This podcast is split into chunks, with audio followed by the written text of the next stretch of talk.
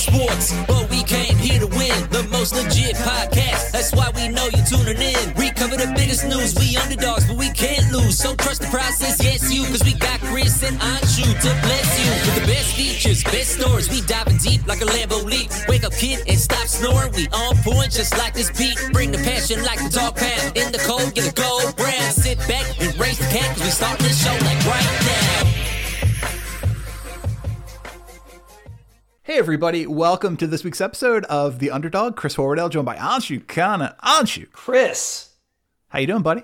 doing okay. How's it going with you? Anshu, we have uh, so much to talk about today. You know, later on we're going to get to all the NFL games this week. We've got the lines open at Bovada Sportsbook in front of me. But before that, you know, I'm doing well. I'm doing well. We uh, we had some rain up here in Northern California, and that was Oh, a, a nice exciting. change of pace. Yeah. Our our first, uh, I, I want to say first, first or second rain since the pandemic started. So. This is this is ever the challenge in the in the year of Oh 2020. God. but that but that's okay. It's uh that's just Bo saying hello to everybody. That's right. His his voice is as welcome as anyone else's. Certainly more welcome than mine, that's for sure. how are uh, how are things in your neck of the woods? Well, other than super loud and annoying, it's uh, it's pretty much great. No, it's it's it's going okay. You know, have had some uh, some big acquisitions over the last little bit, but uh, yeah, Mm-hmm. it's it's been fun. How's it going overall with you? Keeping that I'm- mental I'm health good. Oh no, no. The mental health has been gone forever. The mental health has been gone for so long. There's just there's just so much stuff going on, so much stuff in the pipeline, so much stuff to do constantly. I just uh, I had to put my phone away a couple of Sundays ago because I woke up and I had you know something like 11 texts and three missed calls on a Sunday, and oh, I didn't you know I don't want to deal with anything. Just- yeah, Hum- humble brag that people ask me to do things. Um, no, it's yeah. I just I just needed to put my phone away and I needed to just enjoy the Sunday and just relax and watch football and all of that good stuff. But uh, yeah, you, it's never it's never a bad thing to be busy, right? Absolutely. Yeah, I mean, it's generally a good thing, I would say, especially these days. Better busy than uh, sitting around and wondering what might be. Much like, uh, yeah, I don't know if this is a segue, but much like a certain number, what, 11 for the Eagles. Let's uh, hey, you're you are the segue king, so let's talk about number eleven for the Eagles and uh, and Carson Wentz being the backup quarterback in Philadelphia. Now Jalen Hurts makes his uh, made his first start against the Saints this weekend. Naturally, the Eagles opened up to a huge lead uh, because why not? Jalen Hurts starting against the best defense in the NFC, and yeah, he looked all right. Uh, I I think there's definitely a stark contrast in terms of how Doug Pederson called plays and and what we actually saw out of the quarterback for the Eagles. I, I saw a really interesting stat that Hurts was pressured 14 times. Of those times, he took no sacks and generated 82 positive yards.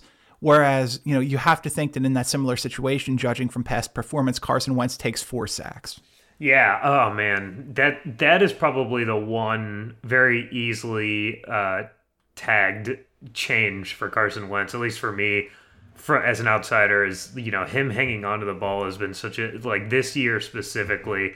Uh, It just seems like there's you know again like I think he's got the yips almost where he's he's seeing ghosts and you know not trusting his offensive line and it's very clear you know I, you see what miles sanders said as far as jalen hurts providing a spark and i think that more than like any kind of leadership or super impressive grasp of the offense or anything it's just you know like he's not giving up on plays it, which is like it's Right. it's a cliche but it makes so much sense when you contrast the way that those two guys play Hurts has so much enthusiasm for the position right now because of his status and you know sometimes you do need just like a fresh set of eyes on the offense and that's kind of what Hurts is providing he's he's taking advantage of you know there there is talent on that team and he is a talented player and I I do think that they don't have a terrible coaching staff by any means I know that you might disagree but I do I just I think that it's been it's been interesting to see his his role in that offense bring out you know much more of the offense than what Wentz was get, bringing to the table. Yeah, you know, I think you mentioned the calm, and there's something to that because Jalen just doesn't seem rattled, and that honestly, that might be his strongest trait right now mm-hmm. at the quarterback position. He's not the best thrower in the world. He is not Lamar Jackson running the ball, but he's calm under the pressure. Uh, under pressure, really, to play like he did in that start against that team, it's it shows a lot.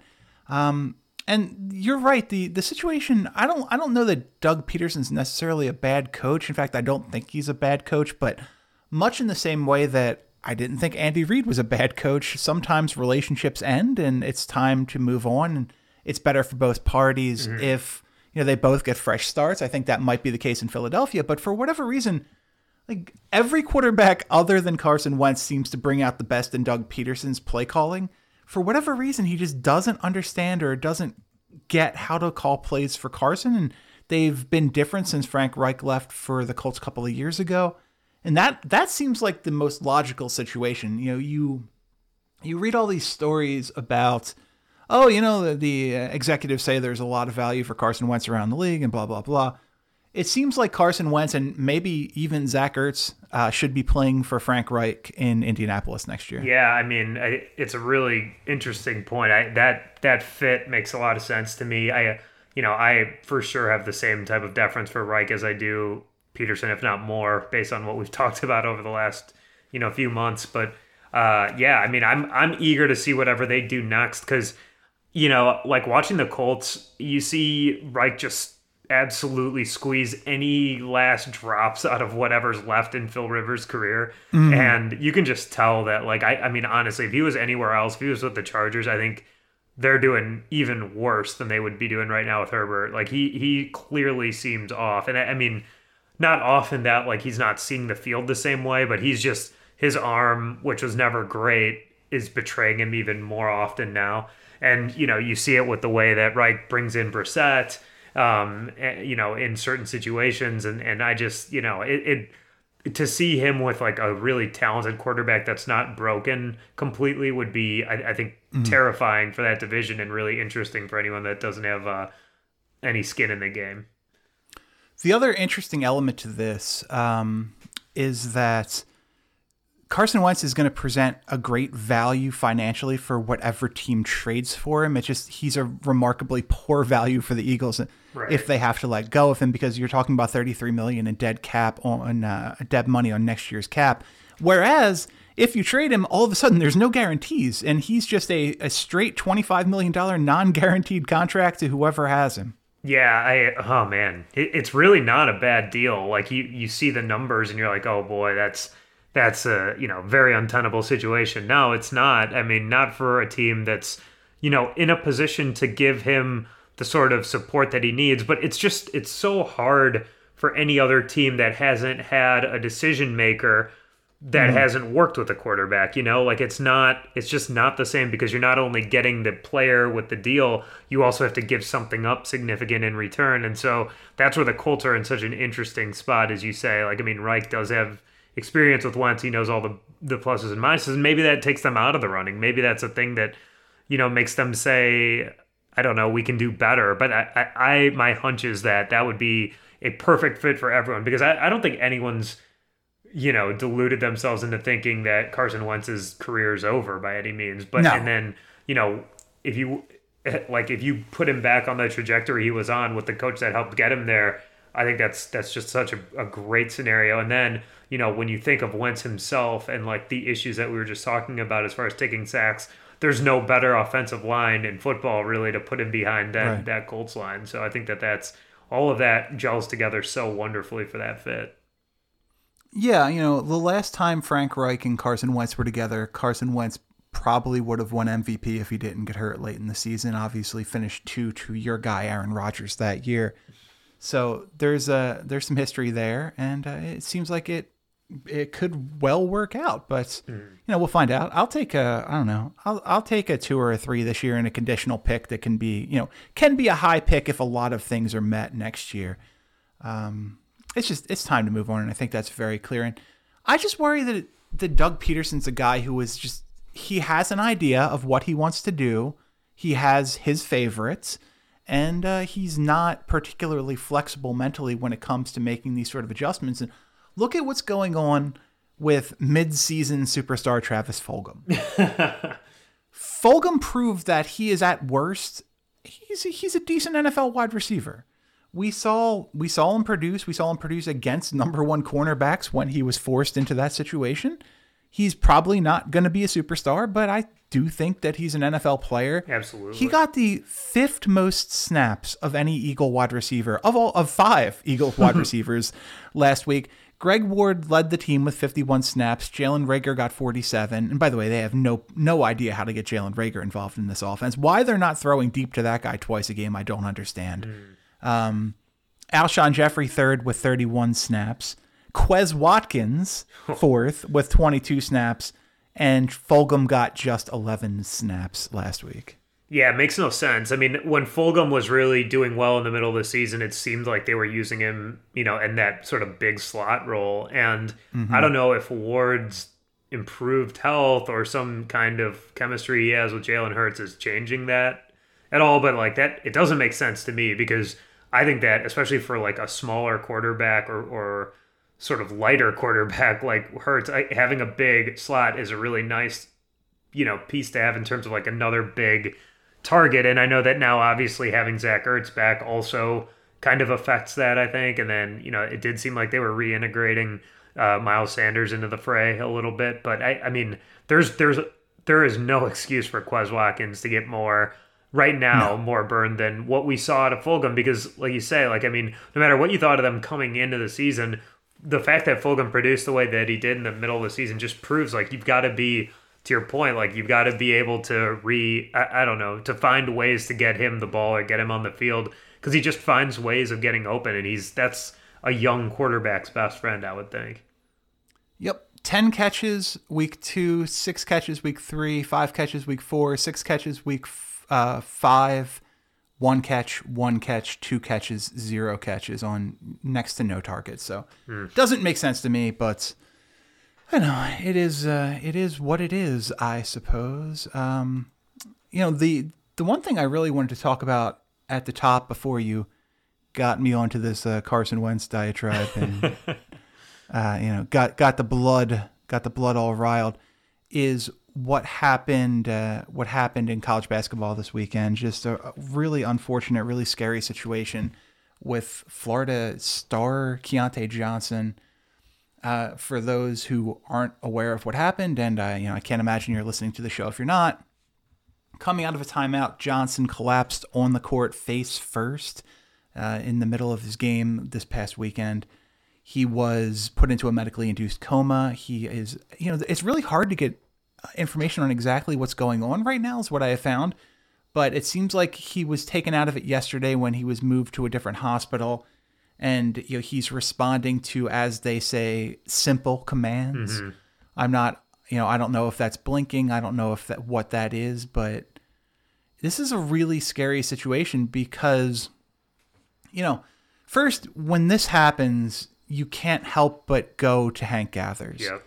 and it, w- it was 30 years ago you know this year that gathers collapsed on the court for loyola marymount and uh, was later pronounced dead died of a heart muscle disorder called cardiomyopathy. We know that, and, and I, I should point out that anything we're saying at this point is pure speculation and conjecture because we know really nothing about his condition past that he's in critical but stable condition. We know Keyontae Johnson tested positive for, for coronavirus in the summer. We know that one of the reported side effects is myocarditis, which is a, a heart issue. Mm-hmm. I don't know if that plays a part. I don't know if that exacerbated a previously existing condition, but it's hard to ignore that. We're looking at a guy, you know, this is this is a man. This is a 21-year-old in his peak physically athlete, a 6'5", 3, you know, 230 pound wing, just a, a, a rock. This this is the top 1% of top 1% of people in the physical conditions in, in the world and you know, he just collapsed yeah. during a game, and you have to wonder what's going on and what's next.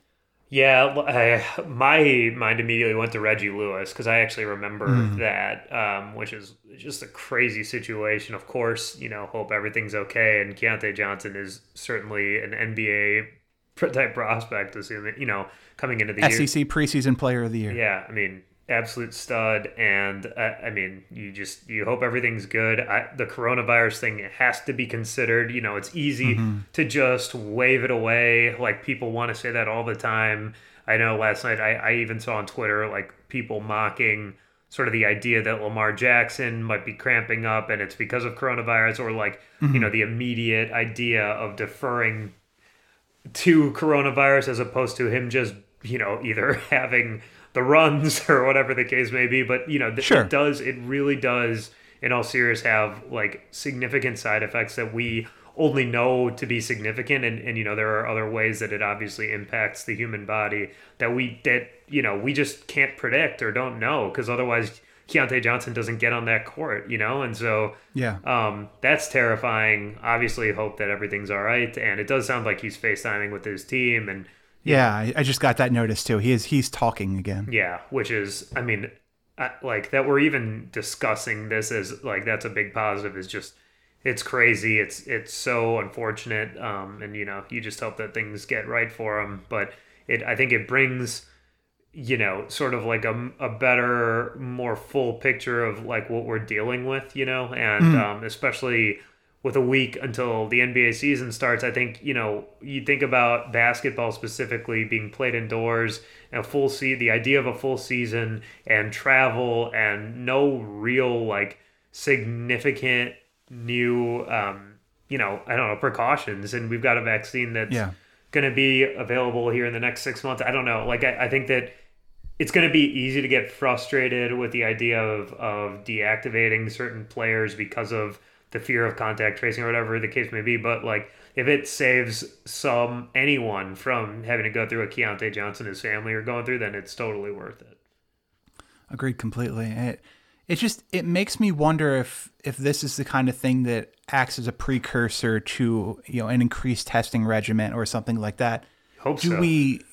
I agree. I mean, do again pure conjecture whether or not coronavirus had anything to do with what's going on with Keyontae Johnson right now. but it could. But you know, But it, exactly Definitely right. could. That's exactly right. And in this situation, it's always better to take the time and be safe. err on the side of caution. Totally. I, Agree. wo- I wonder if this means, you know, if, if this means that, you know, that before they they're allowed to play, they you know, NFL players, NBA players, whatever, have to subject themselves is a horrible way to put it, but it's true to a more a slightly more invasive round of testing to make sure that they're you know guys who have tested positive don't have any heart conditions, don't have any other conditions mm-hmm. caused by this, then that's great. You know, the even if it even if it's not based on coronavirus, look at what happened a couple of years ago when Jon Dorenbos was traded to the New Orleans Saints. He gets traded to the Saints. The medical, the physical, the routine physical uh, that has to be completed before the trade can be announced shows that he has a, significant heart issue, and he's done. He could have died at any point on the field, and just we they should all be tested. Like there's no reason not to test everyone before they play in an actual professional game, and but certainly college players as well. I, I'm. I was just going to mention college because we're talking about Keyontae Johnson, and this is a guy who you know has potential millions, you know, just in front of him, and I, I mean, it's really, really difficult to make these kinds of calls, and you know, it's it's not an easy conversation to have, but like it's worth saving the life essentially, you know, and so, um, and then again, like just to bring it full circle, like we don't know how coronavirus exacerbates any sort of pre-existing conditions. I mean, we know some, um, and obviously the doctors know way more than we do. But um, you know, I think that if if it was obvious, then you know we would probably know about it, and we would see more players being deactivated ahead of time. And so, you know, I I just things weird. It's it's having I shouldn't say strange effects, just effects that we're unaware of. And I think we need to be aware of the mystery around it. And I like Yeah. you know, it's again, it's really unfortunate for Keyontae Johnson, but if it helps change somebody else's trajectory or even potentially change somebody else's trajectory, particularly before these players are getting paid to do so, like, I, I hope that that is what happens. Agreed. Let's let's talk about the other big basketball story of the day, and that is that Giannis Antetokounmpo signs a five-year supermax with the Milwaukee Bucks, putting to rest all of the questions about will he or won't he in in Milwaukee. He and uh, he and the Bucks are now married for quite some time.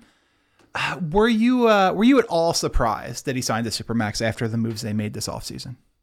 Yes. I will say I, I'm not surprised he eventually like I thought that he would probably sign it at some point, but it felt like that you know his his initial season beginning presser it really did feel like for the first time he wasn't completely committed and mm-hmm. that was in context i mean he really didn't commit to the idea of being in milwaukee he's like i'll let my agents take care of it and my thought on that was just like isn't it you know, isn't it just like a yes or no thing? Like either they can offer you the right. max or not, you know?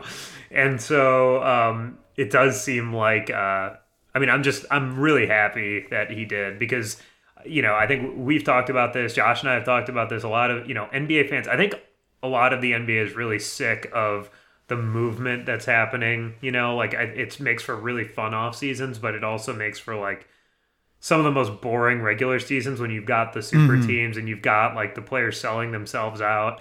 Um, and not like I blame them by any means. Like you have the right to, you know, win your championships and do what you need to do to, you know, build your brand or make the most money for you. I totally get that. But as a fan, I also have the right to judge you for making those decisions.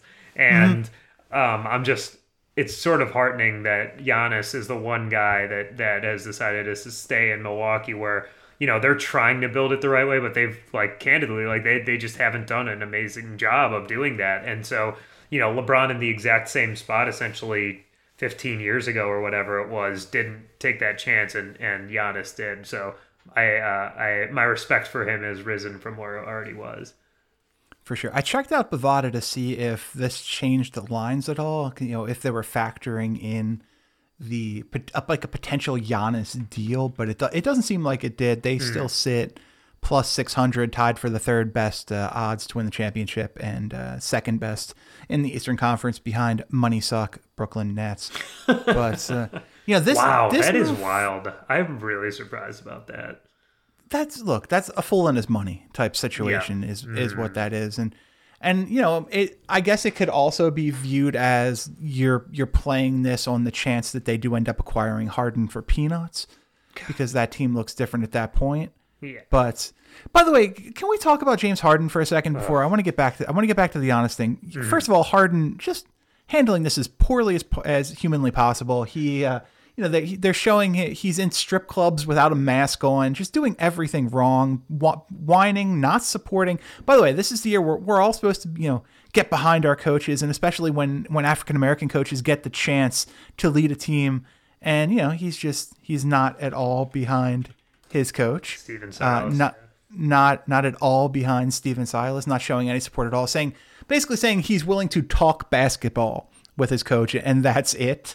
Um, this is just uh, he handling it so poorly. He shows back up. I watched that uh, that first game, that Houston game. Uh, was maybe against the Bulls. Yeah, I don't remember. And I thought like I thought John Wall looked good. Mm-hmm. I thought I thought Boogie looked pretty good. Surprised Boogie got the start, uh, but he played well. Like that team's at least interesting, and it's just it's such a such a poor move both for the team perspective and for his own trade value to just take this whiny brat attitude. Yeah, I I mean, you want to talk about likable versus unlikable. The contrast between Giannis and Harden is striking, and mm-hmm. um, I, yeah, I Harden is just such an annoying central figure in this entire league, and you know, obviously wherever he goes is, you know, it's it's going to be a big change to those lines, you know, and and I mean for yeah. good reason. He's a an incredibly efficient player and useful player, but you know, when you talk about the character of a guy, like he is as low as it gets on in my book. Not like as low as, you know, actual criminals are on the scale some of the other sports quote unquote heroes that we've seen, but he yeah. you know, he just like as a man, he's he is so mind numbingly dumb to me. And I, I it would be really frustrating for me to be a fan of a team that traded for him um, and dissociating his on court abilities, which are profound versus his off court stupidity. I agree, and uh, it does seem like that sooner or later we will have a James Harden trade to talk about, but we're not there yet. Uh, the Giannis thing really shakes up this next offseason because, you know, a handful of teams, the Dallas Mavericks included, were really setting up to make a run at Giannis. And all of a sudden, this free agent market looks a lot worse.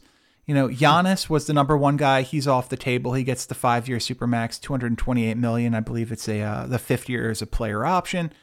LeBron also signed a, a two-year, $85 million extension that takes him through that 22-23 season. He's off the market. Kawhi is still there. It'll be interesting to to see what happens with the Clippers, but mm. his teammate Paul George signs a four-year extension worth 190 million to stay with the Clippers. So now you're talking about, you know, you're talking about Rudy Gobert, you're talking about Victor Oladipo, you know, Jrue Holiday, Kyle Lowry as the top guys on the market.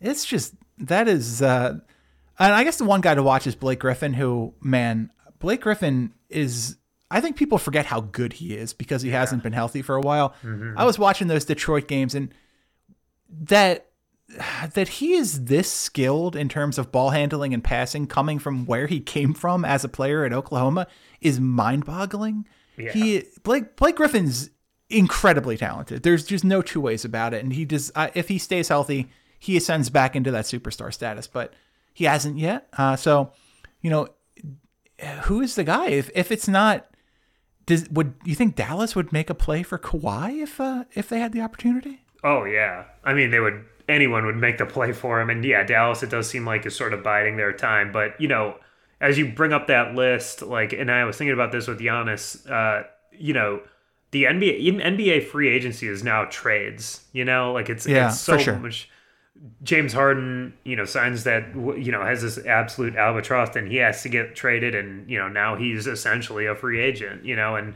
he makes his list of teams that he would play for or whatever, and I don't know how much control he truly has, um, but you know that's that's that's the kind of new reality we're facing, and I think that like you bring up those names, but certainly you think of guys like you know potentially available good players on either bad or rebuilding teams. So Bradley Beal's name obviously always mm-hmm. comes up, but he's been the great soldier with the Russ Westbrook stuff already. And um, you know, and you just like I think that the key now is just to be flexible and keep your paper dry and be ready or powder mm-hmm. dry so that you're ready to strike if one of these guys demands a deal and then you just have to have the assets to make the move and I think that's where, you know, what the Thunder are doing and what the Pelicans are doing is really really smart because you know now they have the ability if things happen the way that they could you know to strike on players like that when someone comes available and that's that's the new inequity over free agency I think. Yeah, and by the way, can we talk about how insulting these Harden rumors are to Ben Simmons? Ben Simmons, you know, you when you talk about the Heat, they say, "Oh, you know, you know, Bam Adebayo is off the table." When you talk about those teams, similar young, talented players off the table. But for some reason, Ben Simmons, who's first team All NBA defense, third team All NBA in general, multiple time All Star, everyone just assumes that he's on the table. And uh, it's, it's just because it of the Ben and Joe thing, you know. I I guess, but like it just seems it's like not because he's worse by anyone. It's insane. It's insane to me that people would assume that Bam Adebayo is untouchable and Ben Simmons is uh, readily available. No, no, I, it's totally just. I mean, my perception of that would just be it's clearly just because of you know of of the perceived like animosity, which there obviously isn't any between mm-hmm. Embiid and Simmons. So, and that's just like totally outside bias that other people would say that. And it's, you know, I love that the media continues to make this a story despite the fact that there has never once been a single instance where you, you, you were led to believe these two didn't like each other. Hmm. Are they different personalities? Sure, they are. But that, but being different personalities and not liking each other are two entirely different things. Um, I don't know. It's just crazy. I find it insulting, uh, insulting to Ben and and, uh, and as the 76ers in general, and to me, because you know, we're, we're, the, we're the big two who are affected by this, Ben and I. well, you're uh, clearly on a first name basis, which I can appreciate. So. Yeah, well, he's younger than me. I feel like I'm on a first name basis with anyone who's younger than me. Oh, so got it. Yeah, and I feel like that that rules in place. I like that. Yeah, I'm gonna start doing that. This is, I'm not like I'm not calling you Mister. What are you talking about? I'm a decade older than you. Get out of here. Um.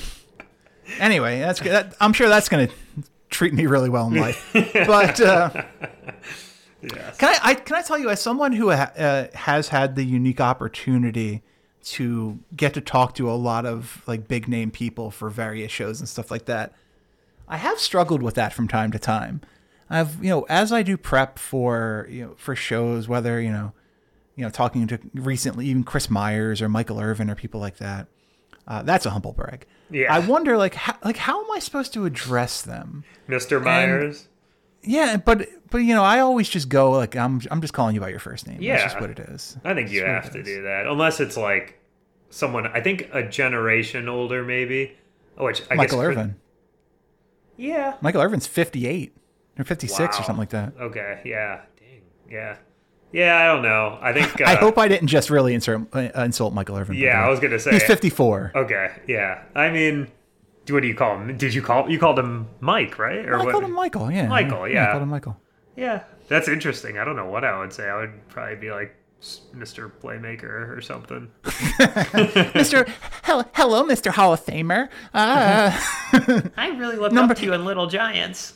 Number 88. I, I always kind of hated you uh, as your uh, cowboy. I did tell him that. I started off our conversation. I like. I feel like that's an icebreaker, though. Yeah, yeah, yeah. Of course. I feel like, like like, it's like you know it's it's I'm I, I said something along the lines like I'll tell you what Michael I was, I was really uh, I thought it was really interesting uh, up doing the prep for this because as a podcaster I'm so excited to have you on the show and as an Eagles fan I just hate you so much wow. Yeah, I. Uh, I, I hated That you so much Yeah, I was gonna say hate is that that would be a different kind of uh, trajectory to that conversation. yeah, yeah. But, uh, he yeah. he I I just I'll put it out there again. He was he was sensational. He was one of the, Michael Irvin was one of the best people that I've ever spoke to in terms of just being being cordial and being affable and quick to laugh and quick to joke.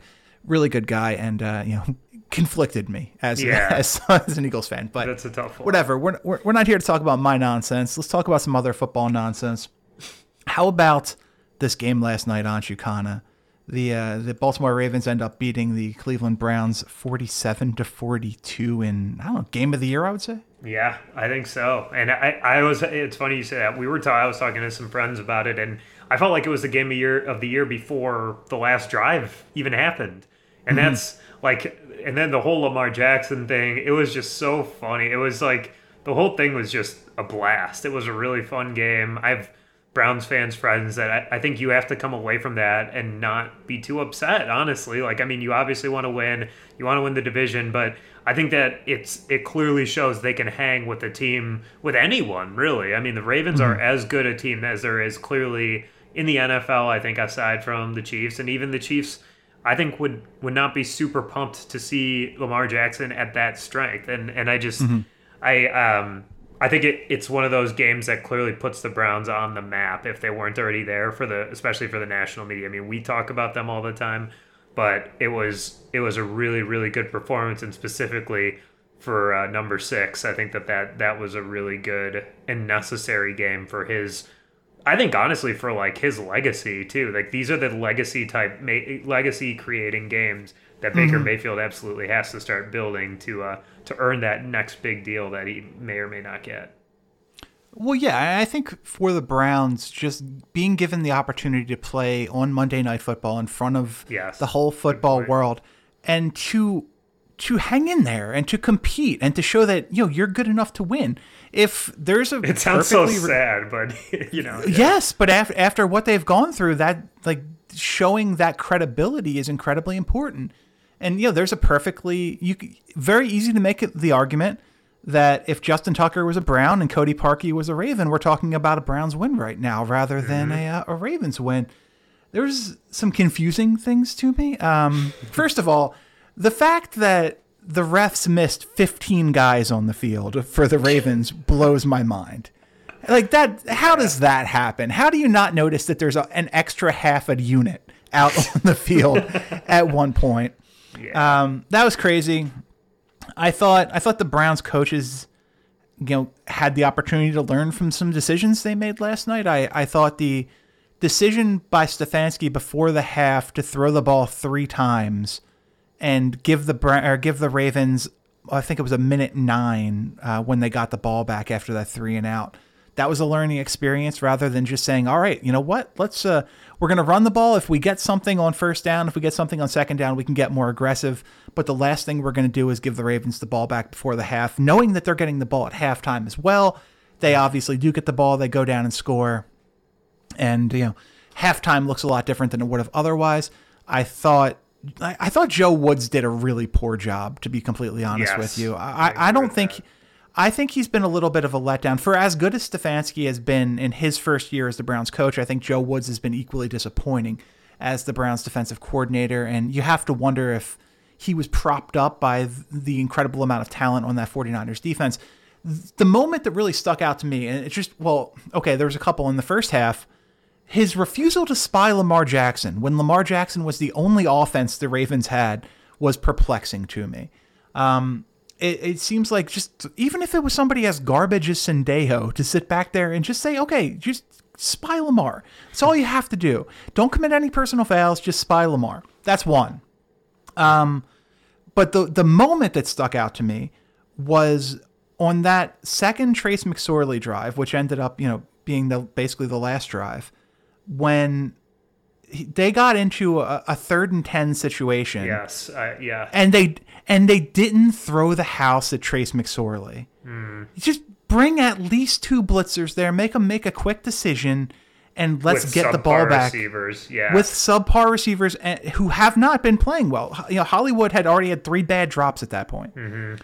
Um, by not forcing McSorley to make a quick play, you know, and quite frankly, getting the ball back and winning the game, that that blew my mind. Uh, so you know, learning experiences, and obviously that defense is undermanned at this point. Playing without Greedy, playing without Delpit, who they took in the second round, playing without Denzel. I think they had one starter in the secondary. Um, and the linebacker core is a disaster. Just a complete and utter disaster. BJ Goodson is a he's a borderline starter, and he is so clearly their best linebacker. It's embarrassing. Yeah. Takitaki is literally nothing more than uh, he's a run stuffer and should be playing in a 3 4, not a 4 3. Mack Wilson had some success last year, and I think that's clouded people's opinions of him, making them think that he's actually better than he is. He's pretty terrible, misses a ton of tackles, including a tackle in the hole in the Gus Edwards touchdown. oh man, Just, just really fell apart on that, that. That back seven is just a disaster right now. So, you know, I do think they're playing with house money this year, and that's something that Browns fans should really keep in mind. You know, considering they have the Giants, the Jets, and the Steelers week 17 when it's very likely they're going to be sitting everyone. If I were Bovada right now, I'm setting the Browns over under at 11 and a half wins. And to, to, to think about that compared to where they were in past years is just, it's incredible. It is. It's and it's. I I think uh, you just touched on it, but I, I think you were implying it by criticizing Joe Woods, and that's to compliment what Kevin Stefanski has done. Because I I think that you know, like w- Baker Mayfield's gone through. I think it's four play callers in three years. This is his fourth, and um, if I'm not mistaken, and I just or third or fourth for sure. And like I, I just. I think that he's found something really perfect for him in how sound Stefanski is. And, you know, Stefanski, of course, comes from like the Gary Kubiak thing, but that really is like the Shanahan tree. And so it, while you don't, Yeah. you don't get like the, the same McVay, Shanahan, LaFleur vibes from him. Like he's, that is his thing. And I think that he is just the perfect coach for Baker Mayfield. And they have built that team so well around him because of what they have in Hunt and and Chubb, of course. And by the way, Chubb looked absolutely amazing yesterday um, against a really pretty good front. So I, you know, I, I just I think that Stefanski deserves so much credit. I think he should be coach of the year. And it's not particularly close, although I think LaFleur has, has a case to be made. Um, but you know, I, I just like I think that that's that bo- bodes so well for Mayfield going forward because it doesn't strike me as a decision that will be made lightly, but I do think that it's lining up for Baker to get that long term deal with Cleveland after the way the last, you know, six games or so, especially without Beckham, have gone. And I, I mean, I'm just, I'm, I'm very, very impressed. And I think that, you know, you know, a good coordinator when you see these guys just flying wide open because they don't have the most talent in the league by any means when it comes to the pass catchers. I mean, they're they're fine, No. but they're not like creating room because they're so talented. And so I, I mean, I, I think that that's such a testament to Stefanski, and Mayfield is is really feeling it right now, and I, I think that those two are going to be like, yes, maybe it's house money this year, but by next year they're going to be very much in position to be, you know, to be a, a legit contender. And I think that even mm-hmm. this year, you know, they remind me so much of the Titans from last year, in that like I think that they're they're kind of hovering around that position to be you know, that's not a team that you want to be playing in the playoffs, both offensively and especially with that defensive front. And, you know, Lamar Jackson created stuff on his own, but don't get it twisted. It wasn't like, you know, this was suddenly like a revelation of a game plan or something. Like he was Yeah. making chicken salad out of whatever was out there, you know? And so, like, especially on that touchdown run, or maybe it wasn't a touchdown, it was a long run where it's a keep and um, um, it's a read option. And uh, Myles Garrett crashes outside on, I believe it was J.K. Dobbins. And then Jackson just has Ogunjobi crashes down, and there's no one, you know, in the left side and then Jackson just Right. runs like crazy. It's like that's just not a play that you scheme up. Like it's just it just is what it is. That's just Lamar Jackson. that's just Lamar Jackson being Lamar Jackson. You can't you can't really defend that. And um and you know, I mean, I guess you can spy him like you said with Sendejo or whoever, but I just you know, I think that Woods is that was a tough one for him to be put on blast on Monday night, but overall, like what the Browns have going, I think is really it's really interesting to me, um, and it's cool because like you know every year it seems like we have this crazy Monday night game where some team kind of like emerges, and it's always been the game of the year. We had Chiefs Rams and Rams Vikings, and um, you know there was another one in there, and then you know this year this is clearly that game Ravens Browns, and maybe it's the Browns being that next team to step up and make make themselves interesting in the in the contention uh, frame over the next few years. Yeah, there's two guys in the NFL that can do what Lamar Jackson did last night. It's Lamar Jackson and Kyler Murray, and Yep. that's end of the list. So Yep, that's it. there Maybe is- you Hurts, who can't- no, I don't. I don't. I mean, Hur- Hurts is in that group of you know. I honestly put them in like a Daniel Jones kind of category athletically, where they're they're good athletes. They're not great athletes, but they're good athletes. They're going to mm-hmm. make plays. They're going to. He ran They're a gonna lot pit- this week. Uh, well, he he did. I don't think. I I don't think, and I think we've seen after the fact that a lot of that wasn't designed, and that was Yeah, really yeah. just Jalen making plays. But, mm-hmm. um, but he's not like Lamar Jackson and Kyler Murray are in a whole different level in terms of athleticism of quarterbacks Sure. in the NFL right now. I think you were. I think you were honestly kind to the Browns uh, in a in a non Odell Browns lineup, saying that their their playmakers are okay. Um, I think Jarvis Landry is probably. I mean Jarvis, and no insult to Jarvis, he's he's an outstanding elite second receiver. Yes. just Agreed. perfect. He's a perfect complementary receiver. Yes. He's not a number one. no, no, and- no, I agree. Past that, you know, you have Rashard Higgins, who's probably a workable number three. You have Donovan Peoples Jones, who is a fine fourth or fifth receiver, and KhaDarel Hodge, who is a fine fourth or fifth receiver. The thing that that I always notice watching this team, and the thing that really unlocks this offense is getting that guy who can actually stretch the field. Because the Browns face so much eight nine guys in the box. Yeah, yeah. And if if you can take those safeties and get them 15 yards off the line instead of five yards off the line, what that running game is going to be able to do is going to be unbelievable. That would It does be, seem you know, like they're trying that with DPJ. Like they're definitely Yeah. giving him shots, and he's he's been better than I expected. To his credit, I don't. Yeah, he has. He is. Yeah. Unfortunately, I look at the head-to-head It's a stats low bar, between yeah. between he and Jalen Reagor, and uh, that concerns me a little bit that they're not that different, to be Yeah. quite frank. But uh, not going to blame Reagor for that. I do think that you know, obviously linebacker is a huge a huge issue. Obviously, uh, probably want to add another safety, maybe even a cornerback because of the nerve damage in Greedy's shoulder. You don't really know what you have in him, but you know, I I keep coming back to like a guy like Rondale Moore would be oh man, really, really interesting in that offense to me because I don't know what they're going to do. What do you think ends up happening with Odell? Because, you know, shaking this narrative of the offense being better without him gets increasingly more difficult when every time he doesn't play, the offense is better. Well, I think that for sure has to be part of it. I, I think that Beckham, I've always been a, an Odell guy because I, I think that he gets a bad rap for being like a, I mean, he's definitely a diva, but I don't know that he necessarily needs the ball in his hands. I, I truly No, don't think I think that. he's a good teammate for the Yeah, record. exactly. That's that's what I'm saying. I think that it's killing him to see how good they're doing without him, and not because he's like some selfish, self-centered guy. Like I think that he he really wants to be part of a winner, and so I think that mm-hmm. that would want you know kind of make him want to, of course, to be back on this team next year when presumably they're coming off of you know 11 or 12 win season as you alluded to, but. The issue to me is less about Odell Beckham the player and more about Odell Beckham the contract and the idea that you know hmm. you have this this albatross in the room. I think the elephant in the room is clearly you know, do you sign Baker Mayfield this offseason and say like maybe get him at a bit of a discount than what, you know, he might be a year from now?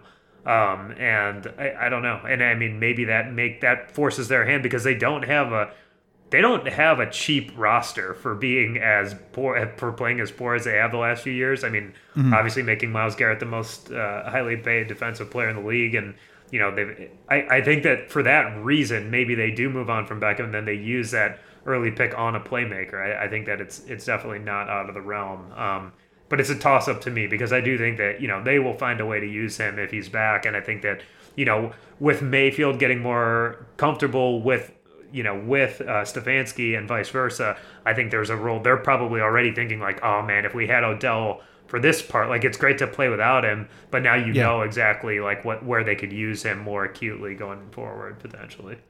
Yeah, it's funny because you know when we talk about the fits in that offense, especially Stefanski bringing over that Vikings offense, the Vikings were always one of those teams where we pointed to and like thinking, oh, you know, imagine what Odell Beckham Jr. could do in that Yeah, offense. for sure. Totally. And for whatever reason, he's in that offense, and it just hasn't clicked for whatever reason. It seems like he should be putting up those Adam Thielen or Justin Jefferson numbers, and he's not. And Juice isn't. And I don't know why that is. Maybe it's just a function of it takes time for Baker Mayfield to get comfortable in this offense. You're, you're right. I think, I think Alex Van Pelt is his fourth different coordinator, or at least play caller. I was trying to go through my head and remember who was there the first Hue Jackson year. Hue Jackson, at the ve- At the very least, there was Hue Jackson, Kitchens, and Todd Monken. yes, Um, at the very least, I don't remember who the OC was that first Hue Jackson year. it was Monken. Was it Monk in the first year? oh no no no! I'm sorry. It was. uh Or Oh was it man, I'm Al- trying to think of that. Uh, Al Saunders was there, but I don't think it was him. Who was the hard Uh, oh. knocks? Well, Freddie, Freddie was the tight ends uh, coach. no the running backs co- or running backs coach, I think, but he or I don't remember. Regardless, a positional coach, and he was criticizing Hue Jackson openly on Hard Knocks. Right, right. But um, who was the guy? Was it Al Saunders? Saunders was like a special coordinator or something along those lines. who was it? Yeah, that. Anyways, it was whoever it was. I, Baker Mayfield has gone through a lot of that, and to to have that solidified, you know, I think is is such a boon to the future of his career. He got very very fortunate to have such a rock solid coordinator who has no hesitation with running the ball in you know any situation really except for that that hilarious late uh, first half situation which you're totally right about but uh, yeah i mean i think that i i do think that landry actually is i mean landry has been putting up more numbers the last few weeks but like if you're a defense he's the only guy that you have to as far as that receiving core that you're even remotely concerned Right. with so And he doesn't have that elite speed by any stretch. no, no, no. He's just he's just a get open guy. But that's okay. There's definitely room for that type of player. And so, you know, I do think that if they had the money and they don't re-sign Mayfield this offseason, like I do think that they're in a in a spot where they can reintegrate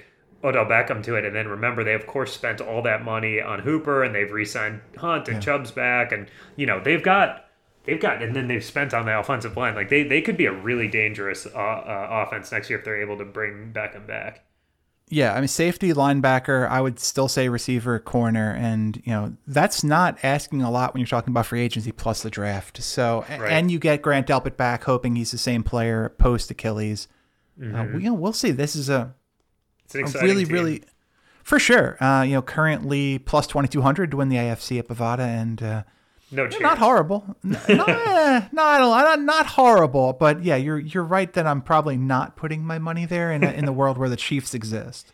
Yeah, I mean, and honestly, that team that they played, like they could beat the Ravens, but I wouldn't, I wouldn't bet on it. But it's cool that they were able to hang in that game, being undermanned. I truly think they were, they were significantly undermanned in that game, Oh well, I mean, yes, talent sure. Yeah, For sure, no question about that. Uh, all right, let's get to our Week 15 NFL picks, and uh, as always, we're using the lines over at Bovada for those.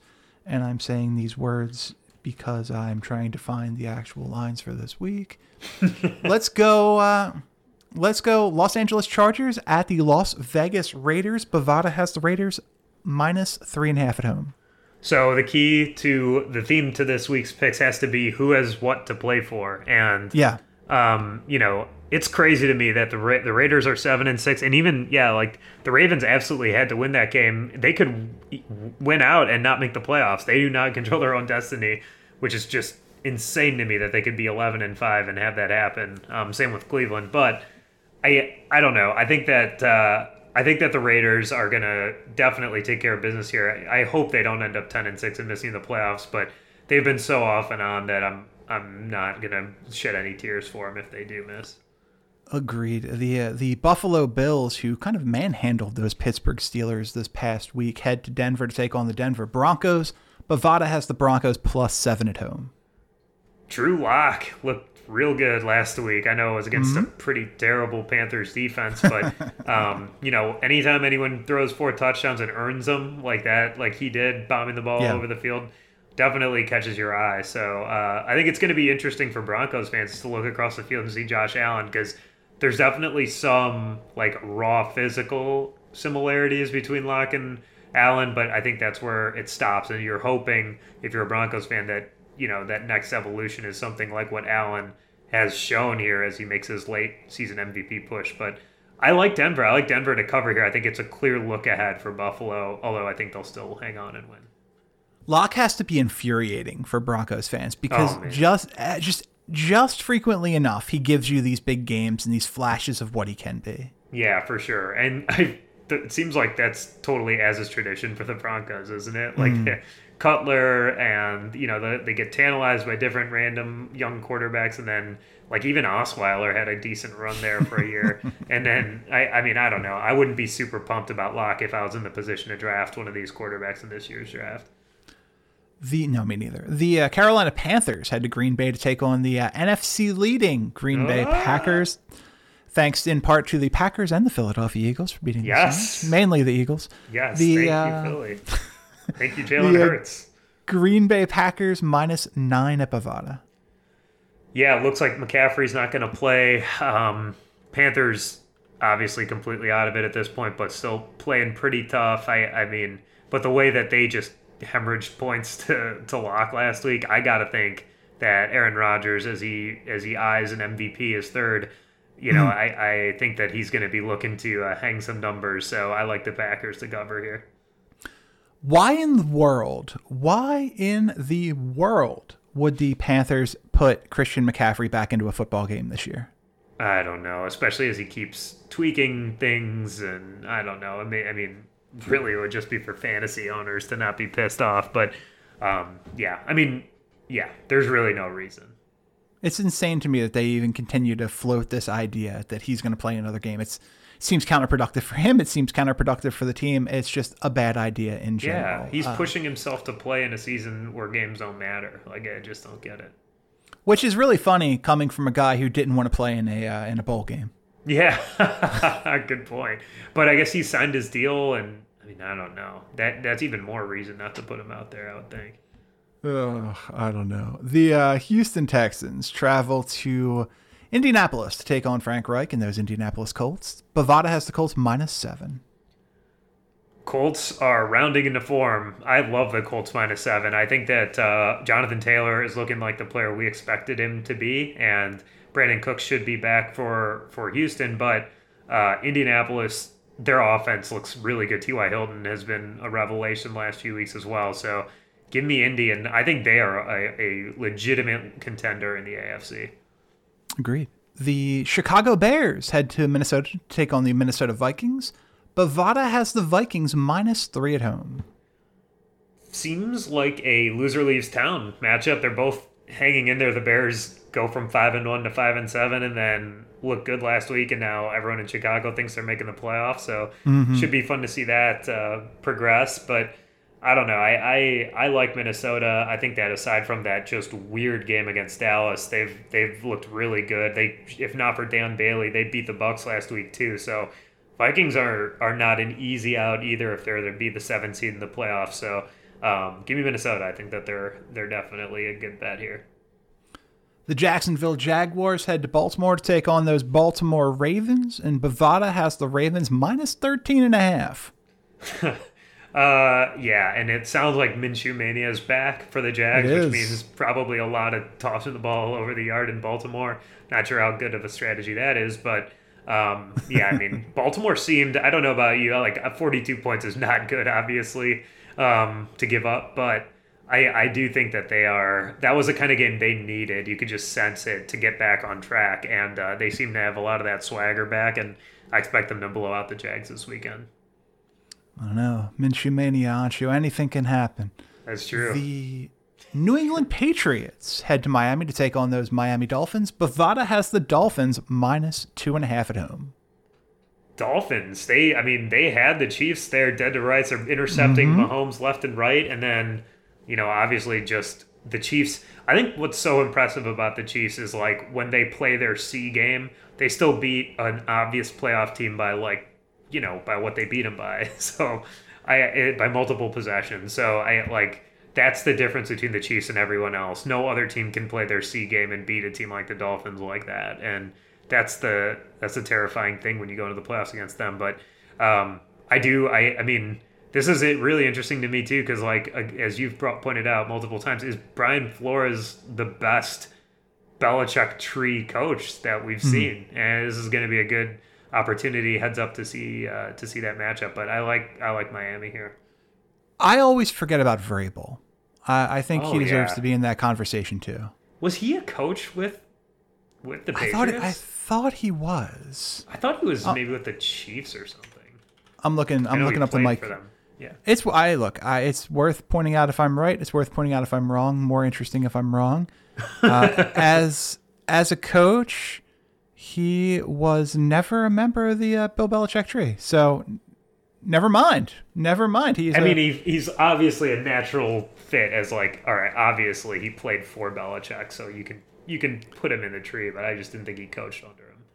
he's in the uh, he's in the Urban Meyer tree. If that's Oh. something you want to start. Ooh, Uh, I can't Ohio remember who the State? tech. D coordinator? Yeah, it was he was linebackers coach in Ohio State and defensive line coach in Ohio State. And I don't remember who the Texans coach was. Uh, 24 was it Romeo 20, 2014 to 2017 so I don't remember or care. Hmm. Yeah. Um no, that's right now. Never mind. I don't know why he would have been there then. I have no idea.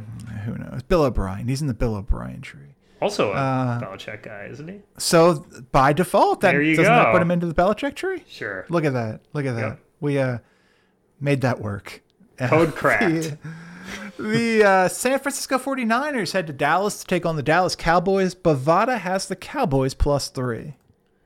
Cowboys somehow not technically dead, I guess, but you know, Mm-hmm. Welcome they, to the NFC East. sir. Yeah, yeah. Everyone's not dead. No one's dead. Um, I don't know. I, I I'm very much. I, I mean, the Niners are another team where it was like they have a great chance to beat. You know, it, no one thinks much of the Washington football team, or they weren't. And I think the Niners, their season's over now, and so. Um, wouldn't be surprising at all if from here on the Niners just go into the tank as they as they probably should at this point. Yeah, they keep trying to compete, and you have to give uh, you have to give that to them. It's better to compete than not. But you know, you're right. This is stylist for for their future. It's not the best decision. Right. The Seattle Seahawks head to Washington to take on the Washington football team, and not to be confused with the Cleveland baseball team. Oh. And the football team is plus six at Bovada. I like the football team here. I think that they, assuming Alex Smith plays, which it sounds like they're optimistic he will. Um, I just think that first of all, Seattle had all kinds of problems with the Giants, obviously at home with Colt McCoy, and then kind of a similar type of defense. Uh, you know, a rough team, and then having to play a noon game, which is what like ten local for the for the Seahawks. So uh, noon central, I should say. So yeah, I mean, I think that uh, I like I like Washington here. I think they cover. I think they they could very easily outright beat the Seahawks in this game. Oh my god. Uh, co-host. Sorry, my my. You're wrong, and here's why. Co-host and uh, and underdog associate Greg Crone is losing his mind right now in fear that the 76ers are about to trade Ben Simmons for James Harden. Oh, But uh, based on nothing, by the way. Just But but a gut feeling. Okay. Yeah, ir- irrational anger, and that is that could be the uh, the autobiographical name, name of na- name of Greg Crone's autobiography. There it is. Um, yeah, words are hard. the the Tampa Bay Buccaneers head to Atlanta to take on the Atlanta Falcons. Bovada has the Falcons plus six. Falcons also a team playing somewhat hard for their coach, their Mm-hmm. probable lame duck coach. But um, yeah, I mean, I gotta think that this that uh, that they come off the schneid here and the Bucs are able to, although they didn't look great last week, throw the ball over the yard on on Atlanta. So give me Tampa here. The New York Football Jets head to Los Angeles to take on the Los Angeles Rams. Bovada has the Rams minus 17 in the biggest line of the week. Oh my gosh.